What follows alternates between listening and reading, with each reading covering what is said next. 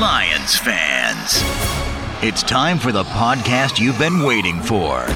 The show where Kool Aid runs blue, faces turn red, and rose colored glasses never go out of style. This is the Detroit Lions Podcast. Welcome to the Daily DLP. I'm your host, Ash Thompson, and today I'm going to go over how the recent rash of injuries might affect the Detroit Lions going into their matchup against the Chicago Bears this weekend and going forward. So, like and subscribe, use the links, comment below, five bucks a month, join the Slack. See you there. And with that out of the way, let's get this thing started. The Lions have undergone a rash of injuries over the course of the last few weeks. If you want a detailed rundown on the specifics of all of them, Dr. Lau is doing that weekly for the channel.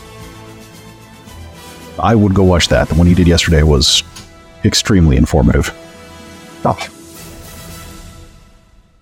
Any or all of my speculation regarding length of time the players are going to be out is based on my memories of what he had to say over the last few weeks. If I'm wrong, I, I remembered incorrect. These things happen. Before I start this, I just want to go over a little perspective of, of how bad the rash of injuries actually is for the defense in terms of what was expected on the field versus what we're actually working with at this point. Because in the end, I'm going to go over like how they might be able to change some things and maybe get a little bit better performance out of some people. Here are the guys that came into training camp as projected starters that the Lions are currently missing from their lineup. Starting strong safety, CJ Gardner Johnson has been out since week two with a torn pec. We don't really know if he'll be back this season at full health, but he seems to think he's going to be able to play near the end of December. Getting him back for the playoffs could be huge, though I'm not sure if you'd want to put him in there as his first game back during the wild card round if you could avoid that. It would be nice to have him get a regular season game in, preferably one that the Lions have clinched everything. Ideally, right? But it would be huge to have that guy back. Like, well, when he was gone, the Lions had Tracy Walker on the roster. So the main thing they lost was turnover potential and then the depth of having Tracy Walker on the roster. And given that if Yatu Melifonwu played a couple, 40 or more snaps in a couple games, that lack of, of depth definitely came into play. And with the Lions only having a single interception in the entire month of November, it's pretty clear that CJ Gardner Johnson's turnover production has been missed too. James Houston, casualty of that same week two game. He is also apparently looking like he's going to come back fairly soon. Uh, he told some beat reporters that the plan was for him to have a couple games in before the playoffs. That would be great because the Lions lost all of their burst off the edge, with Houston taking a few involuntary months off. The bets that the Lions made on players like Charles Harris, Romeo Okwara clearly didn't pay out in the wake of this injury. Uh, neither did the development of Josh Paschal. He didn't really rocket to the moon as a flamethrower off the edge, as we were sold by Lions brass that he might this season. Like he's an athletic phenom if you take a look at his relative athletic score for reference, but he put on weight this year. And it appears the Lions are obsessed with making their 270 to 280 pound edges play somewhere in the three to five technique area a lot of the time.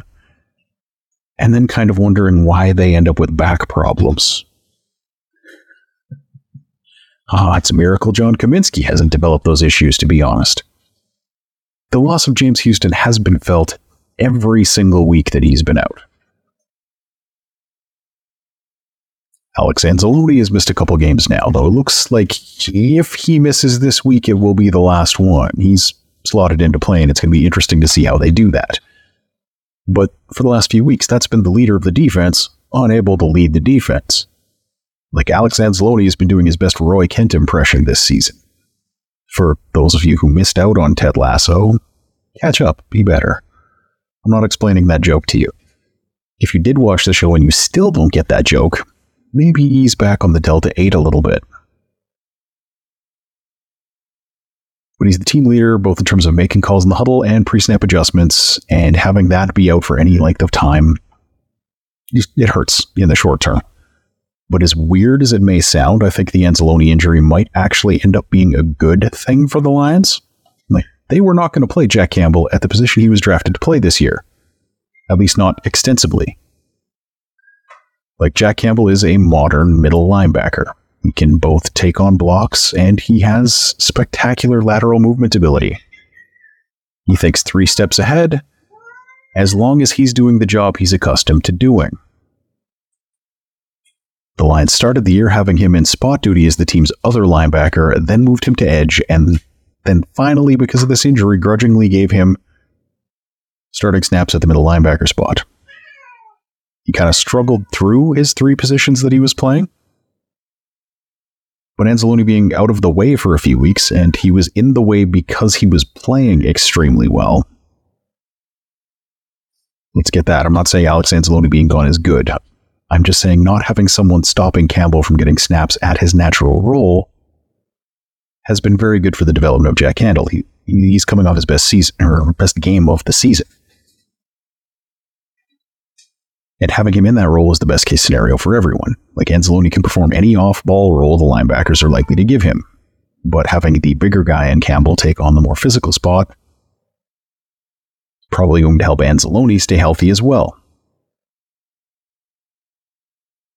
That puts Barnes into the third linebacker spot, the 4 3 under pass rusher role. That's probably always been a better fit for him than Campbell anyway. They were just, Barnes had a really good beginning into the season, so he was playing there. Also forced the Lions to use Jalen Reeves Maybin in pass coverage. Given how well that he did, it seems clear that the Lions probably should have been giving him more work during all of those games where the linebacker corps were getting victimized in coverage. So while having your defensive team leader out for an extended period is never great, it may be that not having him for a few weeks gives Aaron Glenn some perspective and involuntary self scout that it lands the team a little bit of an advantage in the end in terms of their personnel utilization. So I'm giving you a silver lining for the Anzalone injury, but I have to move on to something that really, really just breaks everything this team has been doing on defense. Alim McNeill went on IR earlier this week. That was the most productive defensive tackle for the Detroit Lions since Ndamukong Suh's 2014 season of dominance and personal fouls. He's their only three technique style defensive tackle. He's the penetrator, the guy who has by far the most pass rush upside of this interior defensive line group. To get pressure up the middle, the Lions are going to have to rely on NASCAR packages now exclusively because none of these other guys seem to be able to do it.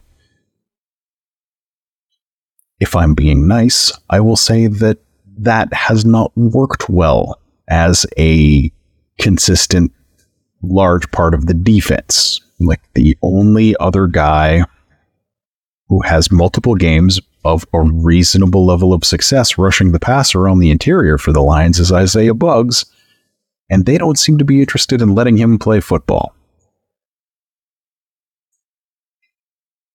Buggs was tabbed as the starting nose tackle at the beginning of the year, and if that had happened as the team envisioned it, this might be a completely different thing. They came into camp overweight, and he's been in the doghouse all year. The Lions have been dressing guys off the couch over him. They've been playing ends on the interior over him.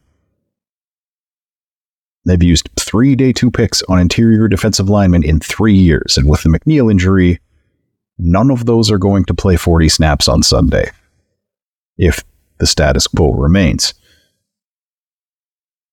Additionally, a thing we always seem to forget about when we're talking about Lions injuries because he just never really played is that the Lions signed Emmanuel Moseley to play across from Cam Sutton, thinking there was a possibility this was actually going to be a very good player based on how well he played before he hurt his ACL last year. Like he was great for the San Francisco 49ers and came in on a one year show me deal. Hopefully, he's going with a different rehab crew this time because the last rehab went as badly as it can go. He just kept having his comeback be delayed and delayed by further injuries and complications.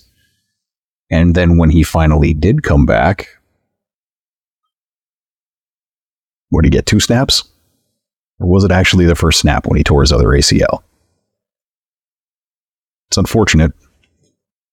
But the net effect of that is that Jerry Jacobs, who was presumably supposed to be the third outside corner and just insurance for injury, has been playing effectively the CB1 role for this team for most of the season. Because the Lions aren't having Sutton follow receivers, and teams are sending their best guy to Jerry's side more often than not, it seems. So on the defensive side, the Lions are down a starting corner, starting safety. Both of their starting defensive tackles, who were supposed to be starting, are not. Their starting edge, and their middle linebacker. That's 6 of 11 of Brad Holmes' intended starters on the bench for various reasons on Sunday this week. If you're wondering why the defense can't stop anyone, it's because half of it isn't playing and hasn't been in many cases for most of this year.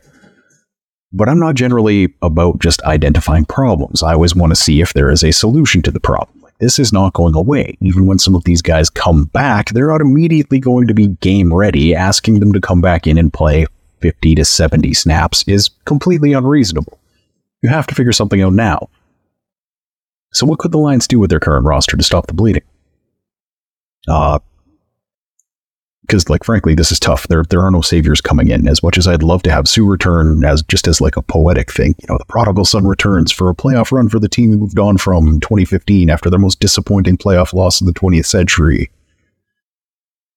That's probably not happening and the Alim McNeill injury doesn't make that more likely. It makes it less likely because the Lions are less of a threat to win the Super Bowl. And if he comes back, that is the only thing he is interested in. They signed Tyson Alualu. Uh, that's not going to fix this, though. They signed Bruce Irvin, and he did really well. And in spot duty, he's probably going to continue to do that. He's a veteran guy. He looked very explosive and athletic coming off the edge not having the wear and tear of a full season is probably a good thing for him. But he is also like he's not going to play seventy or eighty snaps. It's it's just not going to happen. It's not reasonable to ask him to do that.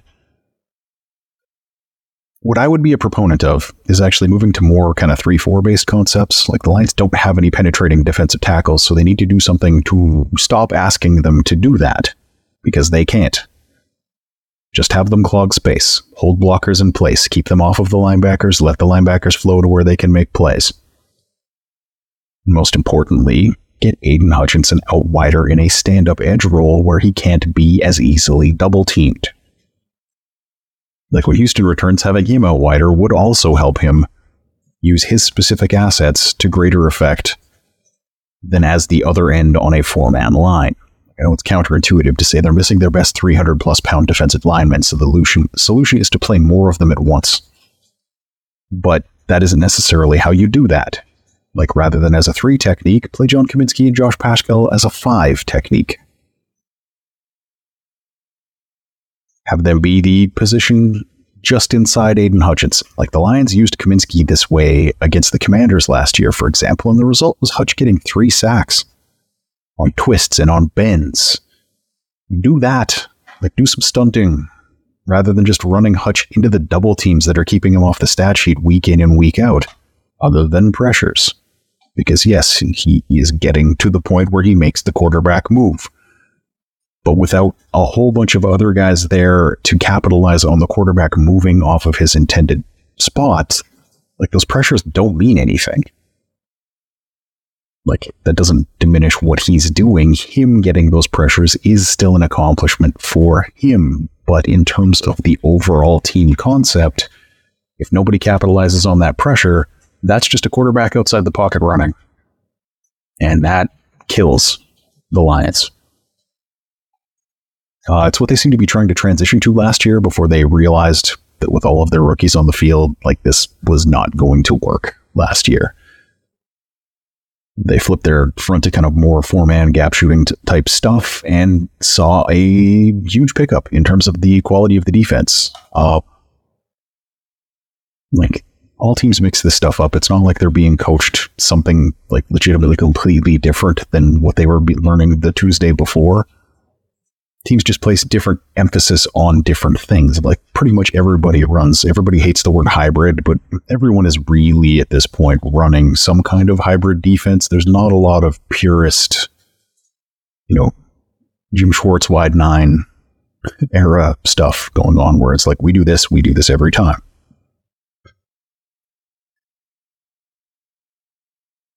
With the current assets that the Lions have, it might be time to flip back to what they were trying to do at the beginning of last year. And I know that's a tough thing to say because they did not work.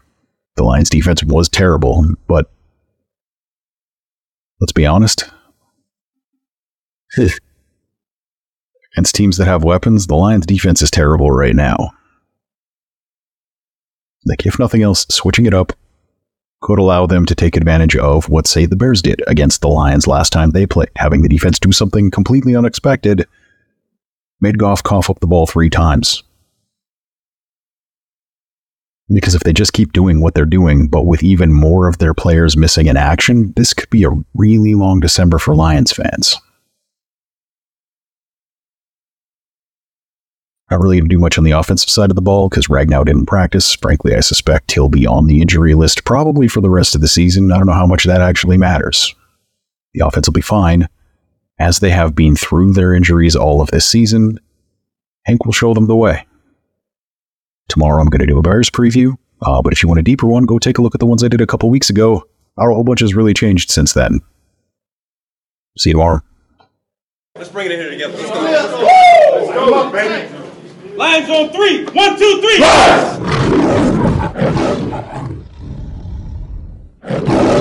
You've had enough of that shit.